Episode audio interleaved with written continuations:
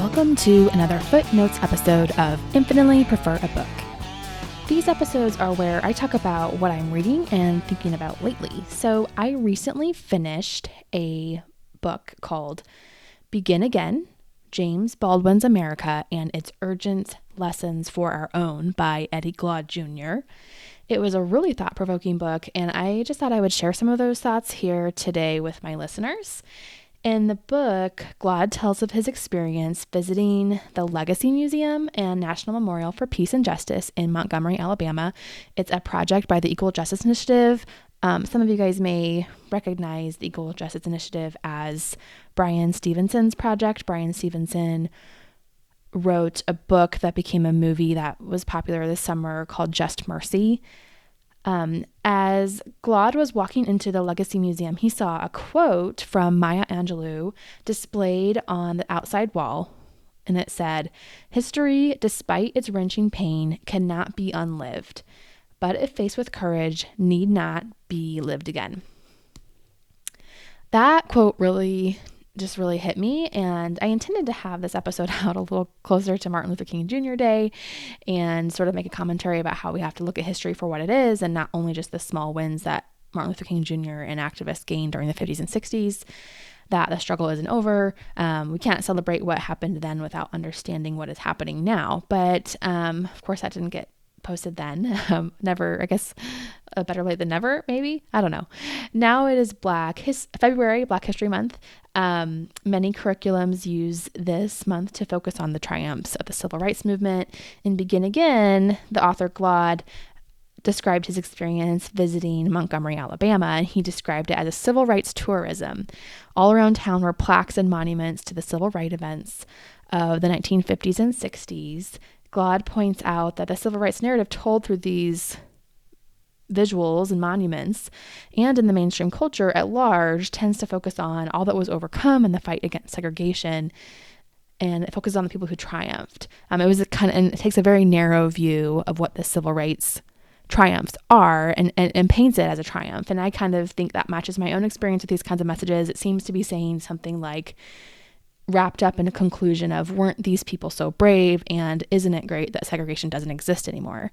But this narrative doesn't talk about or face as maya angelou talks about facing history uh, the horrific things that have happened throughout our country that haven't yet been overcome or accounted for.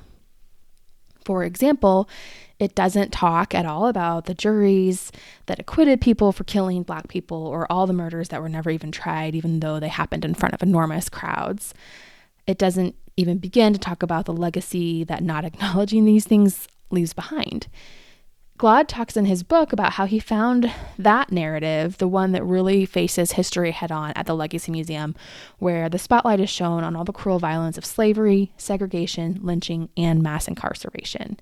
The purpose of the Legacy Museum and Memorial is to face our history square on so that we can begin to heal from it. Glaude also quotes by um, Dr. King from a speech given in Montgomery after the Long March from Selma. And he says, quote, I know there is a cry today in Alabama. We see it in numerous editorials. Well, when will Martin Luther King, SCLC, SNCC, and all of these civil rights agitators and all of the white clergymen and labor leaders and students and others get out of our community and let Alabama return to normalcy? But I have a message that I would like to leave with Alabama this evening. This is exactly what we don't want. We will and we will not allow it to happen, for we know that it is normalcy in Marion that led to the brutal murder of Jimmy Lee Jackson. It was normalcy in Birmingham that led to the murder on Sunday morning of four beautiful, unoffending, innocent girls. It was normalcy on Highway 80 that led to state troopers to use tear gas and horses and billy clubs against unarmed human beings who they were who were simply marching for justice. It was normalcy by a cafe in Selma, Alabama that led to the brutal beating of Reverend James Reeb. It is the normalcy all over our country which leaves the Negro perishing on a lowly, lonely island of poverty in the midst of a vast ocean of material prosperity. It is normalcy all over Alabama that prevents the ne- Negro from becoming a registered voter. voter. No, we will not allow Alabama to return to normalcy. The only normalcy that we will settle for is the normalcy that recognizes the dignity and worth of all of God's children. The only normalcy that we will settle for is the normalcy that allows judgment to run down like waters and righteousness like a mighty stream. The only normalcy that we will settle for is the normalcy of brotherhood, the normalcy of true peace, the normalcy of justice. End quote.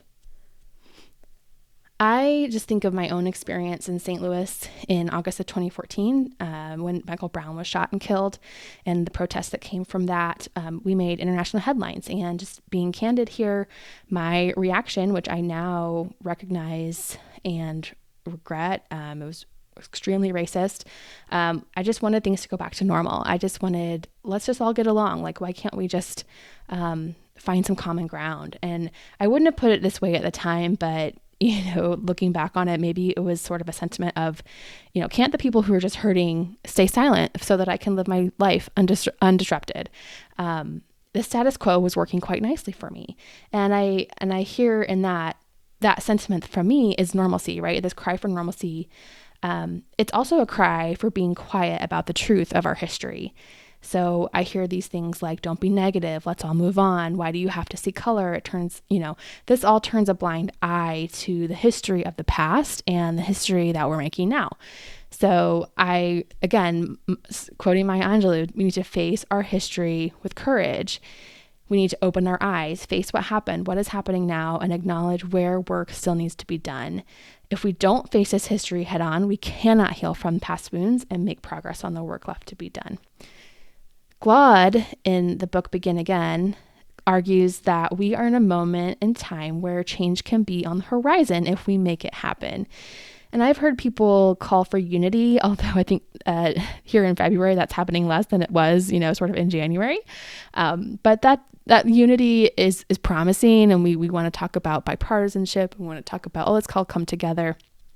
And sometimes that kind of sounds familiar. It sounds very like we're calling for normalcy when we say, oh, well, let's, um, you know, I, I, I, hear this being used as an excuse not to um, prosecute people who um, were leaders and instigators of the mob attack on the U.S. Capitol on January 6th, or other other things that happened um, during that that person's presidency, and um, you know, and sort of like under this umbrella excuse that we need to heal our nation of our divide, and we need to stay, you know, it really is just kind of stay silent about the wrongs that need that led to that moment, um, and to inequality in general. So so I just hear these messages and, and, it seems to be reiterating move on, don't talk about it. Um, but I believe that unity without accountability, without truth telling, does not promote healing. And that's, again, was reinforced by reading this book. Um, silence feeds the racist status quo, and the wound just gets bigger. There's, again, there's no healing without this accountability. When I also kind of hear the argument of when when we're speaking about accountability and responsibility for racism in our country, people will say, "Well, I was personally not involved in any of those things. I didn't shoot anybody. I didn't enslave anybody. Um, I didn't segregate anyone, so I should not be held accountable." This just completely misses the mark that we still have to hold our institutions accountable. The policies and laws that shaped our nation were shaped intentionally to uphold oppression of people based on skin color. The motivation was an economic one. Slavery and oppression was baked into our Constitution and our laws. These laws encouraged this oppression to flourish so that they could be profited from. The system that we have now is a direct descendant of that founding that system has some that some people benefit from as a result of this violence and that violence has fingerprints all over our policy and institutions today Again, people will say these things are in the past, but I think the question is not about when the injury happened, but how has it healed? What evidence of this healing can anyone provide? How has our nation been held accountable for the trauma of our founding? How has the nation been held accountable for genocide and stealing land and breaking treaties with Native people? How has the nation been held accountable for the crime of slavery, segregation, Jim Crow, lynching, police brutality, mass incarceration? I do not see any healing from these, and I believe we won't see that until we see accountability. Going back to the book Begin Again, Claude Glaude quotes James Baldwin. History is literally present in all we do. Glaude argues that our history is built on a lie, a lie that was essential to justify the violence being committed by people who profess to be forming a nation where all men were created equal but were not being treated equally. And so the lie says that people with darker skin colors matter less. People with different cultures and languages matter less. These those non-white people are not created equal to white people because those people aren't truly people at all. They are subhuman. They are things to be used. That this is the lie that Glaude says is the foundation of our nation's beginning. And so Glaude channels James Baldwin and urges us to begin again. Begin again, this time without the lie. This phrase comes from Baldwin's novel Just Above My Head. He quotes Everything is not lost. Responsibility cannot be lost, only abdicated. If one refuses abdication, one begins again.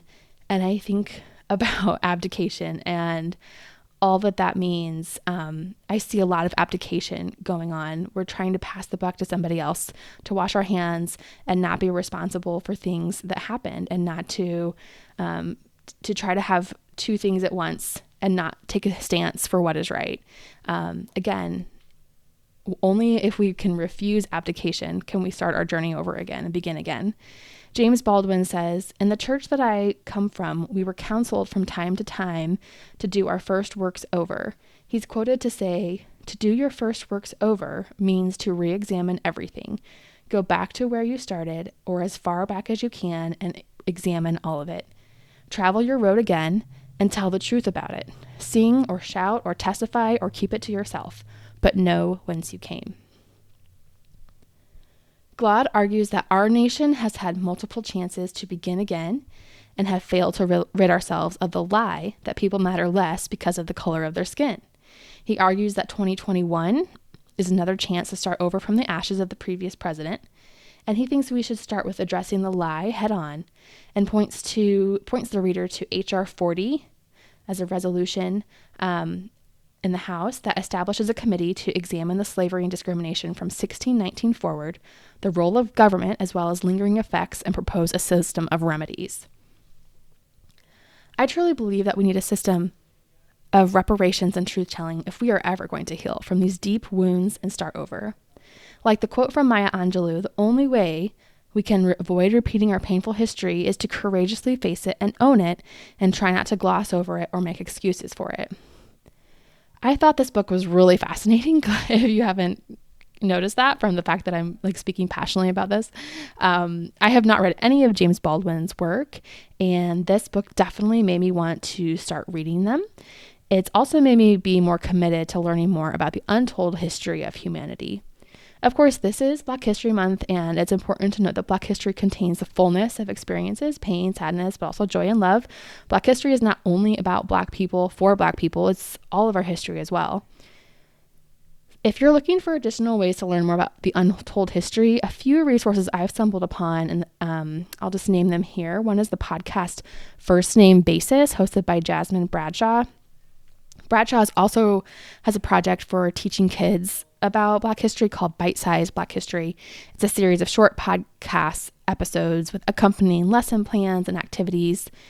Um, I've also, I would also recommend their Instagram feed of Marcy Walker. It's called Black Coffee with White Friends. I believe Walker is also working on a project called Mockingbird History Lessons for Adults. That's something I want to look more into. I haven't had the chance to yet.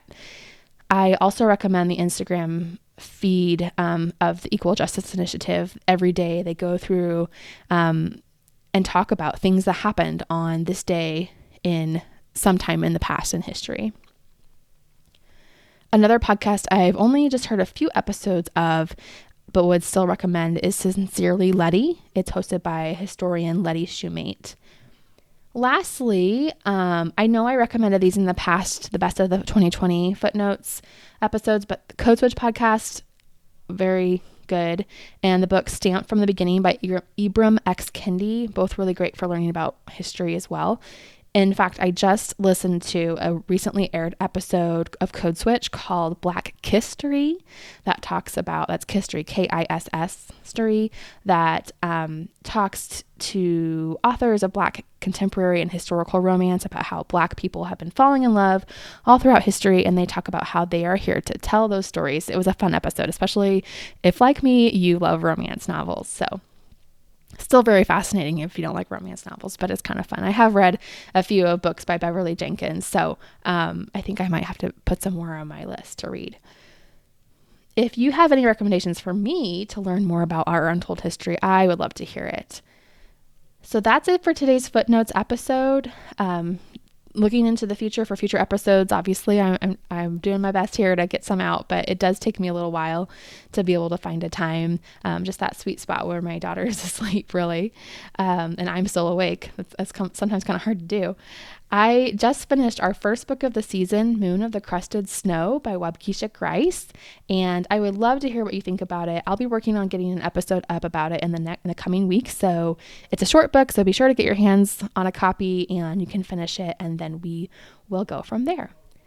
Thank you for listening to this episode of Infinitely Prefer a Book. You can always reach out to me on Instagram at infinitely prefer a book or through email at infinitelypreferabook at gmail.com or anywhere else that you can get a hold of me. Thanks.